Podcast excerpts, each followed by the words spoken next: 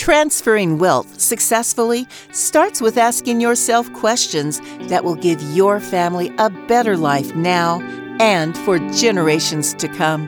In this podcast, financial professionals John and Michael from Copper Beech Financial Group guide you through eye opening questions to help you discover the truth about your wealth.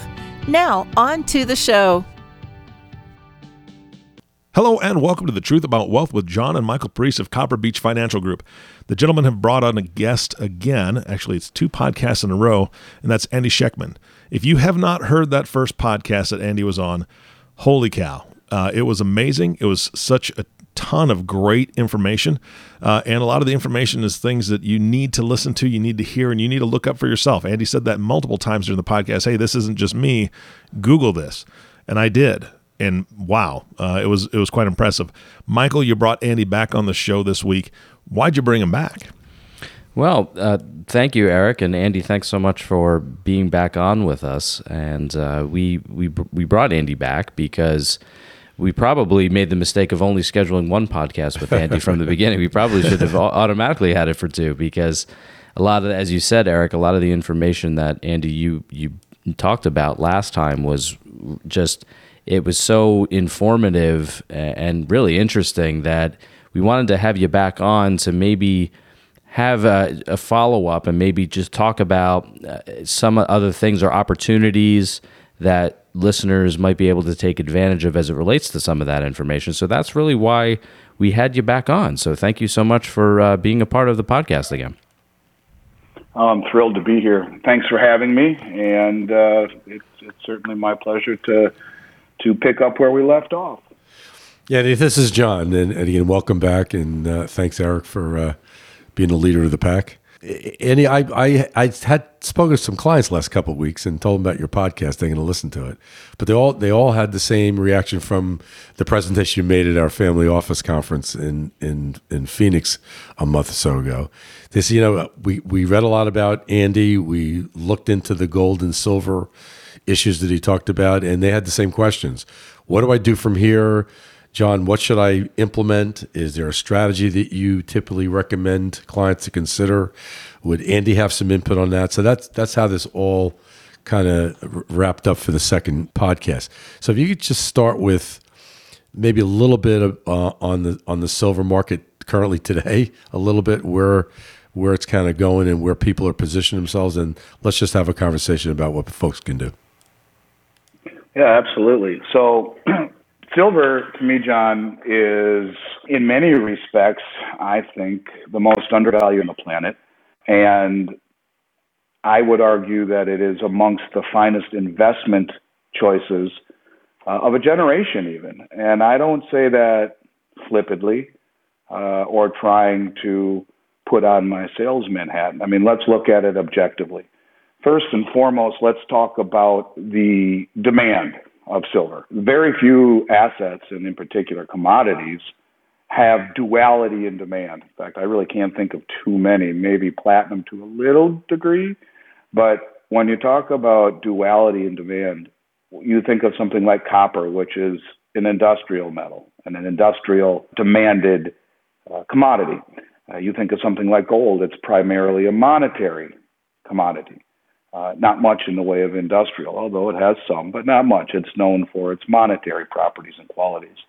When you look at silver, you see an asset that is massively demanded in industry, and especially when you know this morning watching the news, I see that GM in the next 10 years is going to be 100% electric. Goodbye to the combustion engine. Uh, the need for silver in a digital and green world uh, is extraordinary. Uh, anything that conducts electricity, by and large, uses silver, but in particular in green applications like uh, solar panels, uh, water purification, things like this use copious amounts of silver. Anything that in a digital world, Apple iPhones and iPads and computers and tablets all use silver.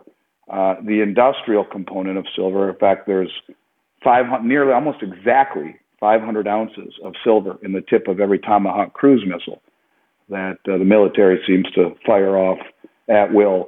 And so the need for silver is extraordinary in industrial capacity and growing into uh, places that a lot of the market really hasn't even factored into the equation yet because these are all such new and expanding uh, applications in a world that's moving green.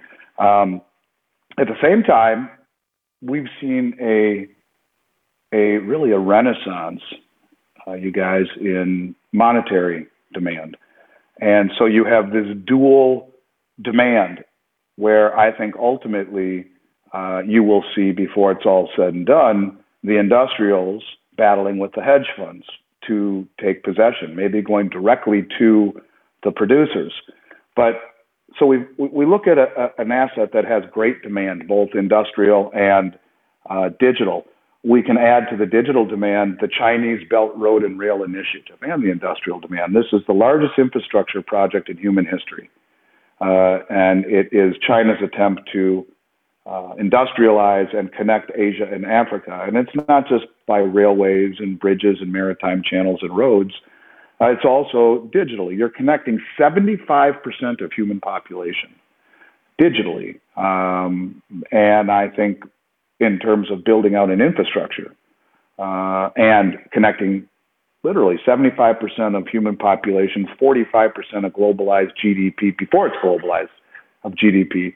Uh, the need for silver is extraordinary. But let's talk about the supply side. Uh, over the last two years, the industry globally has mined about 800 million ounces.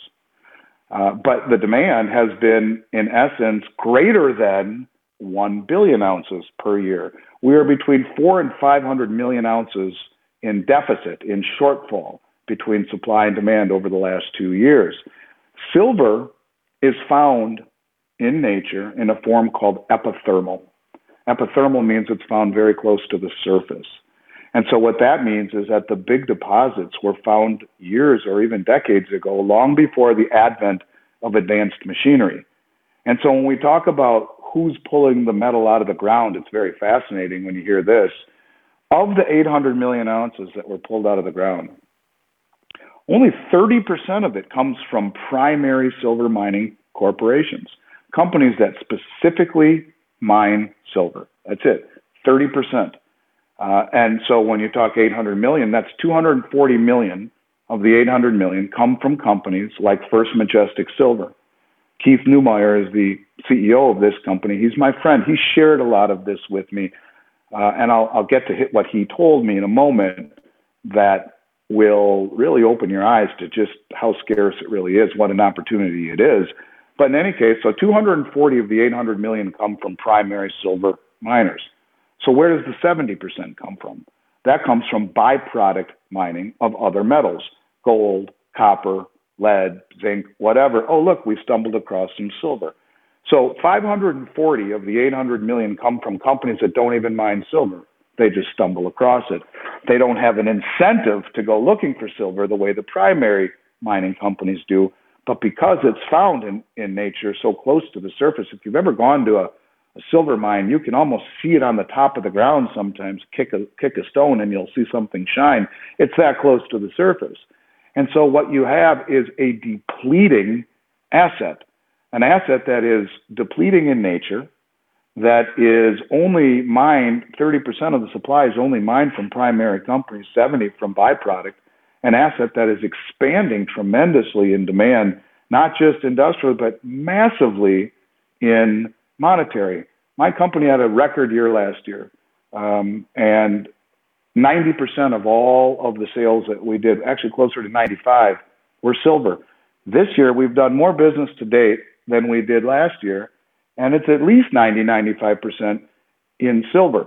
So at the beginning of this year, in December, I did an interview with Keith Neumeyer on our YouTube channel. And I said to Keith, at the time, the ratio between gold to silver was 85 to 1 uh, or 80 to 1 in that neighborhood. And what I mean by the ratio, you take the price of gold and divide it by the price of silver. So if you go back thousands of years, uh, literally 5,000 years, and looked at the ratio between gold and silver, it was a consistent 16 to 1. The geologic footprint they call the God's ratio was 15.5 to 1 for thousands of years, meaning you dig a big hole 5,000 years ago, and out of it you pull 15.5 ounces of silver for every one ounce of gold. When Isaac Newton was figuring out currencies, the relationship between gold and silver was 16 to 1. A lot of it had to do with the geologic footprint of the two. And so, before I tell you what Keith said, in 2010, I noticed the ratio of gold to silver was 85 to 1. And I looked at a chart, and it was basically the second or third time in human history that it had ever gotten that high. And I begged all of my listeners, I started doing podcasts, and you can find it if you go back and see some of my older podcasts, where I said, listen, trade your gold to silver right now. This is a massive opportunity because this is four feet of snow in the Florida Keys in July, this ratio. It's only happened twice in 5,000 years. And so the idea was to trade your gold for 85 ounces of silver, one ounce for 85. Within seven months, uh, mid 2011, we had $50 silver and $1,915 gold. That's 37 to 1. So anyone who would have traded at 85 to 1 could have traded back at 37 to 1 over doubling, almost tripling what they traded out and now back into. Uh, and so fast forward to December of this year, I see a ratio of 85 to 1. Mind you, in March of 2020, uh, it had reached 125 to 1, the greatest disparity in human history ever. And I begged everyone trade your gold to silver now, get into silver now. Ratios are like batting averages if your favorite baseball player starts the month of April batting 900, you can make any bet to anyone on the planet that they will be closer to 300 than they will be to 900 at the end of the season, and you'll win. The law of averages says that. There's been one baseball player throughout all of Major League history, Ted Williams, who finished the season batting 400. No one else has even come close to that. And so when you talk about regression to the mean or law of averages, they're there for a reason. So in any case, uh, in March, it was 125. By December, it had regressed to 85 to 1. And that's still way, way out of whack. So I asked Keith Neumeyer, I said, Keith, on an interview, which you can find on the Miles Franklin YouTube channel, I said, Keith, what do you think about this 85 to 1 gold to silver ratio that everybody's talking about?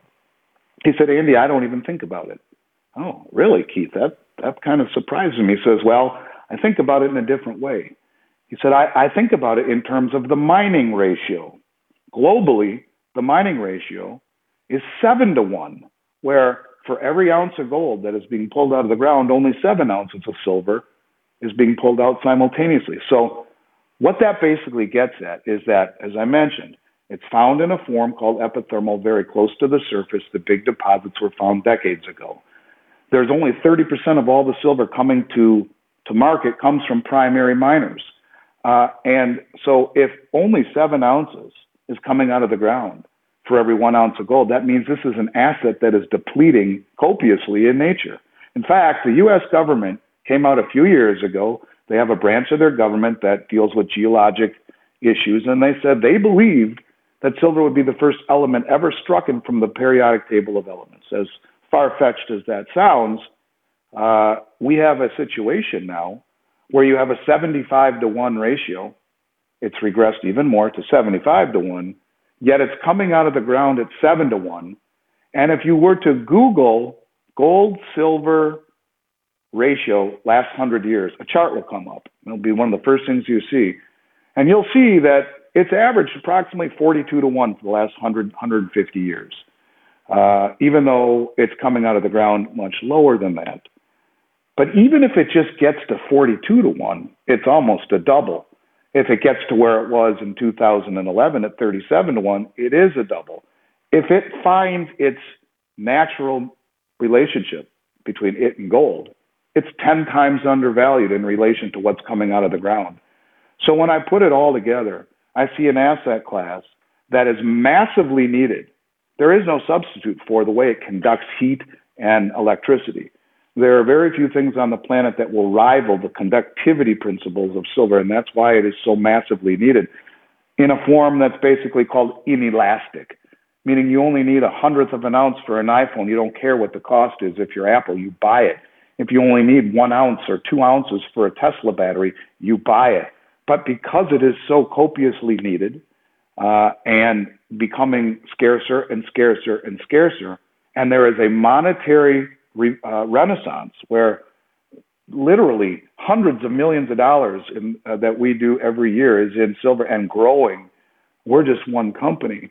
When you see 300 million ounces taken off of COMEX last year by sovereign wealth funds and family offices, that's 10 years worth of deliveries.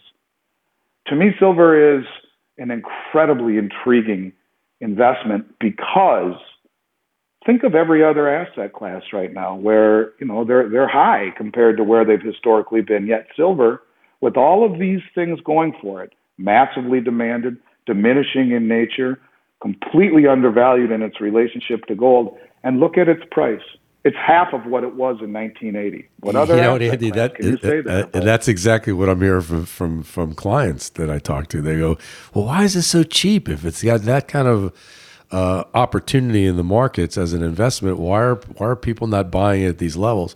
They, they, they are, but they, our clients are not reading about it. And I guess getting back to the simple question I would pose to you, average people might be listening to this portfolio saying, "Okay, I have." Not a lot of money to invest um, as a family. Where's the best opportunity uh, for my family? And I want to do something how how do I how do I look at silver as an investment? I, I know it sounds kind of crazy, but do, how do I buy it? How, how do I look at it as a part of my asset allocation?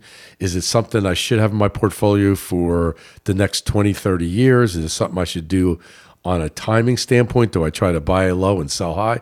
These are the questions I'm getting from the from the, some of the clients I talked to. What, what would your answer be to some of those questions? Well, yeah, I think you always try to buy low and sell high. Rick Rule is a good friend of mine. He's a legendary Rick, yeah, investor, yeah. and and he all he'll tell you the biggest money he's ever made is buying assets when they are out of favor. Uh, buying low and selling high is difficult to do, but it's really something we're taught as young children, and the key to getting ahead in investing. I look at gold and silver less as an investment and more as wealth. I mean, it's it's it's an asset class that's lived through two world wars and German hyperinflation and the Great Depression and every pandemic, and it's still immutable wealth. You know, when you see a company like J.P. Morgan admit guilt to the Justice Department and pay a $920 million fine last year for suppressing the price of silver, and at the same time, uh, they have been allowed to keep 1.2 billion ounces of silver that they have acquired. That's that's uh, 12 times what the Hunt brothers tried to buy in 1980. It's the largest physical position of silver the world has ever seen. And when you see the sovereign wealth funds and family offices drain 10 years worth of silver off of COMEX last year, the way that they are doing it, Standard Charter Bank right now in in uh, in the UK has been buying up all the thousand ounce bars from the refineries.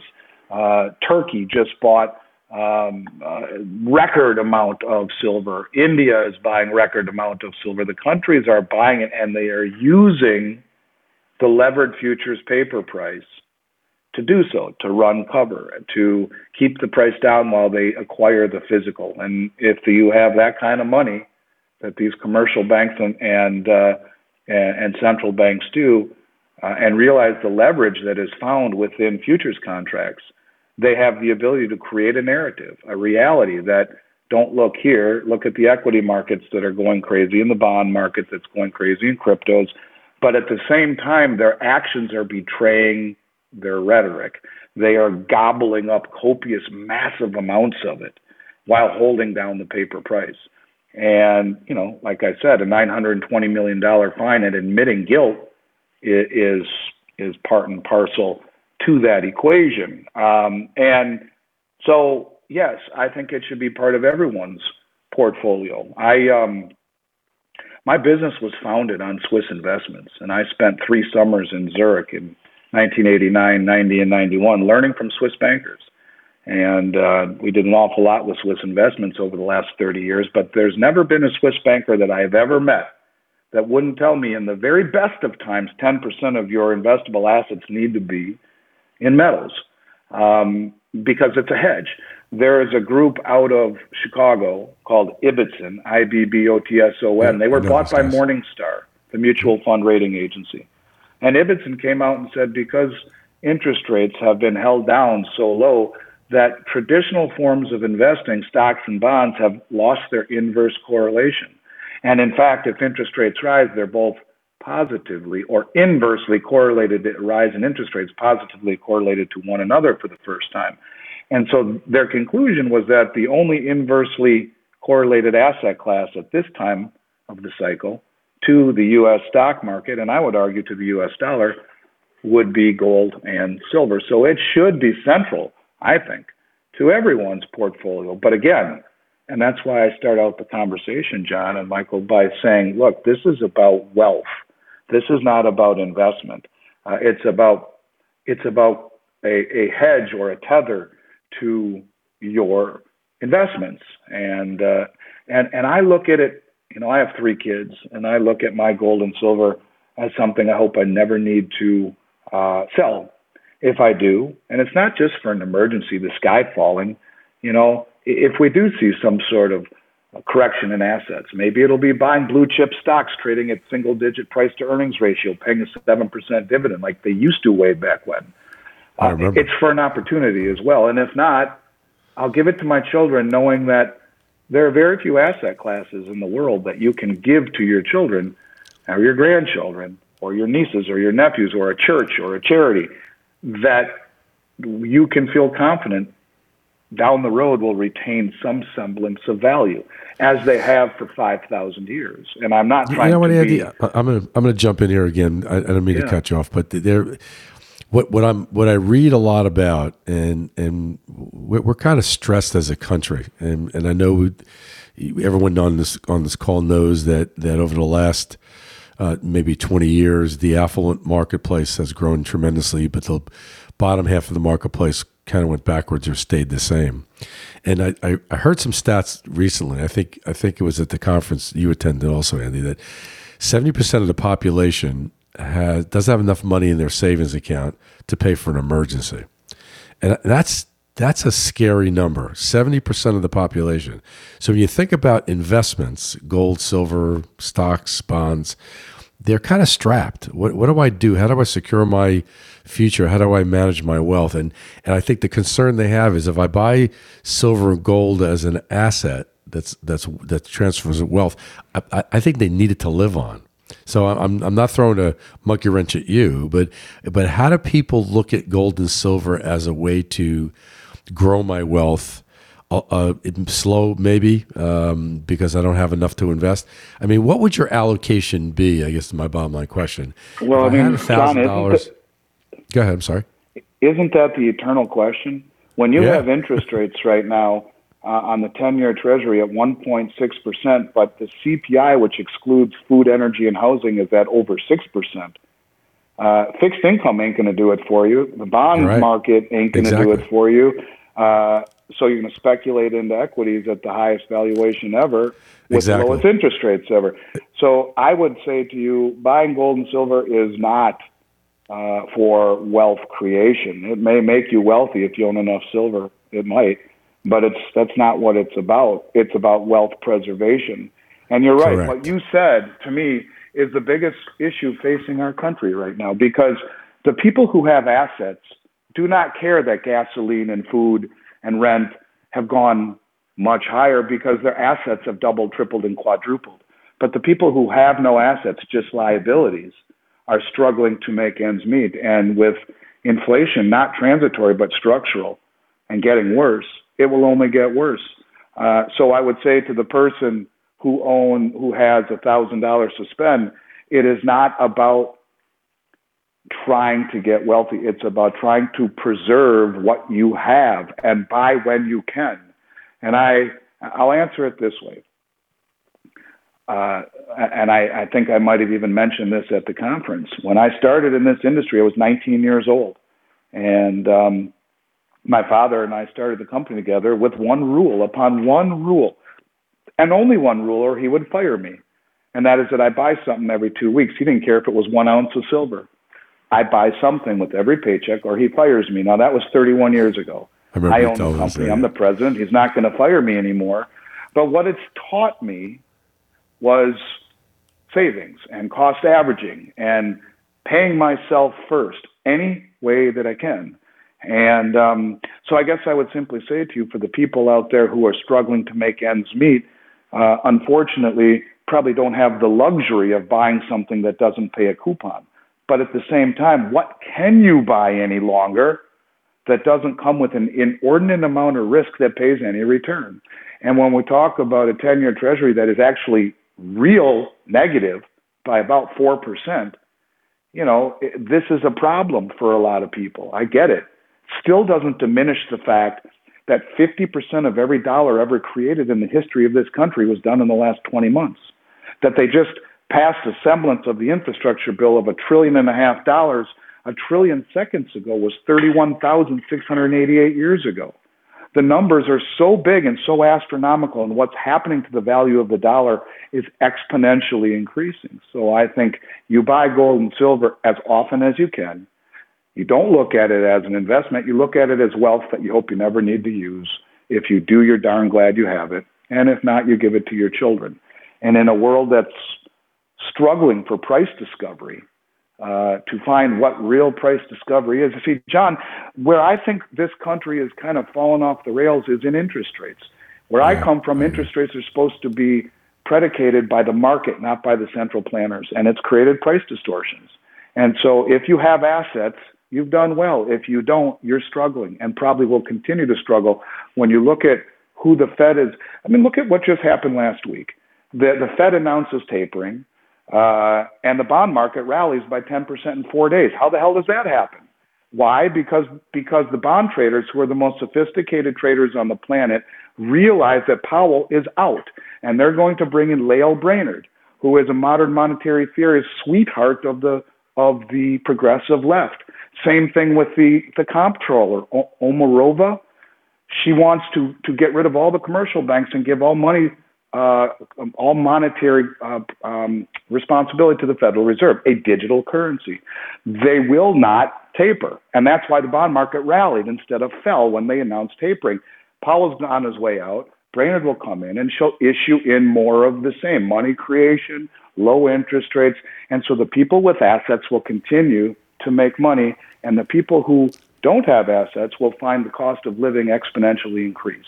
And Yeah, hope, is a problem. hope we find a way to hope we find a way to to, to move out of that. I, I I'm I'm not happy. I'm not happy to seeing what's what's being presented to the public. It, it's it's hard to figure it all out as an average scary. investor. Uh, so so let's let, let let's go with someone who has investable assets for a moment. Let's say you have Sure. you have fifty thousand dollars to invest you know, in your four hundred one k plan, you know, in, a, in an investment account, or uh, how would you allocate metals or gold and silver to that portfolio? What percentages would you would you utilize, and what what would that be? Okay, well, and one of the things that I've talked with you guys about now, both at, our at your show and on your podcast, is the action of the Bank of International Settlements in April of 2019. I just want to mention that for one moment. That to me is the biggest event in my career, where you had the central bankers, central banks say to the world that gold will be the only other tier one reserve asset on the planet next to U.S. dollars. And this to me crystallizes in my mind why you've seen such rampant acquisition while holding down the price by the central banks. They want to reposition and de-dollarize. In fact, Russia just came out yesterday or the day before and said that they have more gold in their reserves than they do dollars for the first time ever. So my point is ultimately you want to be in gold because they, they've, they've shown you the playbook. It's a tier one reserve asset, the only other one in the world next to US dollars and treasuries. So this is where you ultimately want to be. But when you see a 75 to 1 relationship between gold and silver, which is rarefied air, it's only 10 or 20, 10, 15, 20% of all of human history has it been this high, or less, probably less, probably 10% or less. The idea is to buy silver now at a relationship of 75 to 1, as much as you can afford, with the intention, if the playbook goes to form, of converting it to gold when it call even if it fell to its 150 year average of 42 to 1 it would almost be a double let's say it goes closer to what it's coming out of the ground at could be as much as 10 times the return. And so, my advice to people who have less in the way of capital would be look at silver as the opportunity of a generation because it's undervalued, it's, it's massively needed, it's depleted. Uh, the biggest money in the world is accumulating it. You buy it and, and, and cross your fingers and hope it appreciates. But even, even for people who have a lot of money and they're looking for ways to protect it.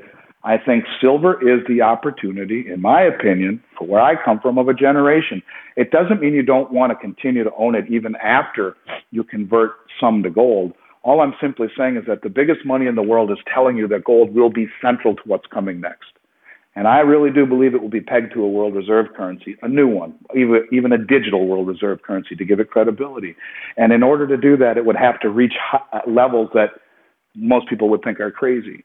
Uh, and so I think you buy silver now with the intention and hope of converting it into gold when the ratio falls closer to its geological footprint or even its 150 year average. In terms of percentages, you know that that's that's a, a, personal question i guess risk tolerance where you are in age what your intentions are what you're trying to do but the one thing that that i really love about about silver is that all of the demand and all of the supply arguments that really make it an amazing choice and it's still half of what it was priced at in 1980 and and if it weren't for the fact that you have four commercial banks holding the most, the largest concentrated position on any commodity on the COMEX that it's ever seen in silver, the price would be much higher. And uh, and I think you will see, I think you will see uh, silver uh, many many times what it is right now before it's all said and done. So for me, people looking for return, it'll be found in silver. People looking for stability, it is found in gold and ultimately gold is where you want to be. Silver just gives you a pathway into getting into gold that you can't find anywhere else. Right. Andy, listen, this this is this has uh, been great. So, uh, I'll just kind of bottom line to me would be anybody who's listening should go to their financial advisor or or do their do their own research, uh, listen to maybe a couple of your podcasts, and determine how much of their portfolio should be in metals. And again, to your point, is a good one. Age, you know, how, how much time you have to invest, what's your risk profile, and you should look at all that. But a definite decision should be made from your standpoint to take a position in silver and also with gold, but silver being a priority part of that from a timing standpoint. I get we don't talk timing a lot, but I think you're correct. The the the, the gold, the silver is really a, an opportunity of, of a generation, for your words, that could be very dynamic for someone who's looking to create some a little bit more wealth. So, so with that said, Andy, listen, I, I want to thank you for your time. I mean, you've, you've done two great podcasts with us. You became a dear friend of ours and an outsource specialist. And I want to thank you personally again to take your time out of your busy day to work with us on our podcast. And uh, Michael, you want to make a statement to Andy? Yeah, Andy. I mean that like last time. There's a lot of a lot of great information there, and and yeah, to echo what you said, that thank you so much for being a part of the podcast. And uh, I, you know, I think we could probably even do another one based on based on all the information you gave. But we might, uh, so we'll we'll probably delay that a little bit, but we'll probably have you back on sooner rather than later because I think um, you know it's just good content and not not content that many of our listeners hear uh, a lot, and I think that that's uh, important. So again, thank you so much for your time, and um, we'll talk to you soon. Well, the honor is mine, you guys, and I wish I could really convey just how honored I am to be to be asked to be uh, take a small part in, in what you you gentlemen are doing, and I really. Uh, had a great appreciation and understanding for what you were doing at your show in Arizona, um, and, and it, it really is a distinct honor.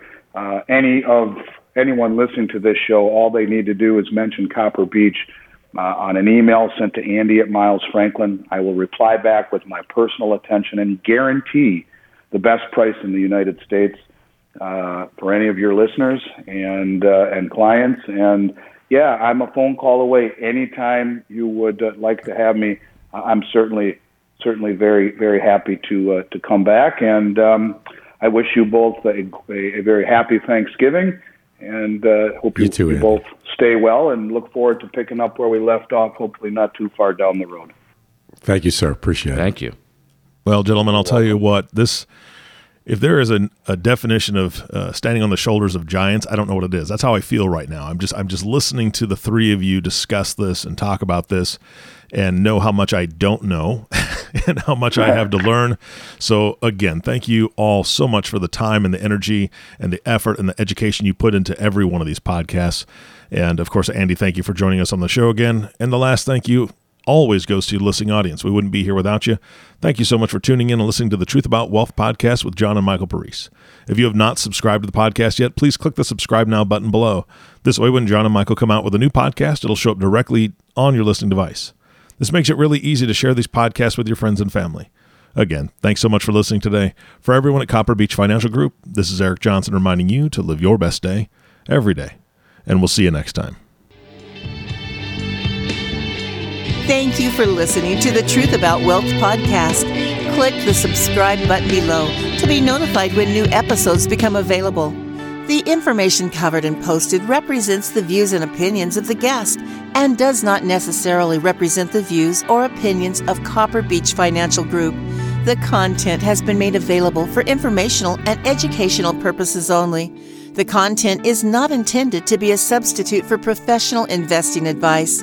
Always seek the advice of your financial advisor or other qualified financial service provider with any questions you may have regarding your investment planning. This material is for informational purposes only. Neither APFS nor its representatives provide tax, legal, or accounting advice. Please consult your own tax, legal, or accounting professional before making any decisions. Copper Beech is not affiliated with American Portfolios Financial Services Inc. and American Portfolios Advisors Inc. Securities offered through American Portfolio Financial Services Inc., a member of FINRA SIPC, investment advisory and financial planning services offered through American Portfolio Advisors Inc., an SEC registered investment advisor. These opinions are subject to change at any time without notice. Any comments or postings are provided for informational purposes only and do not constitute an offer or a recommendation to buy or sell securities or other financial instruments. Readers should conduct their own review and exercise judgment prior to investing. Investments are not guaranteed, involve risk, and may result in a loss of principal. Past performance does not guarantee future results. Investments are not suitable for all type of investors. Copper Beech is an unaffiliated entity of American Portfolios Financial Services Inc. and American Portfolios Advisors Inc. Any opinion expressed in this forum is not the opinions of American Portfolio Financial Services Inc. and American Portfolio Advisors Inc. and have not been reviewed by the firm for completeness or accuracy.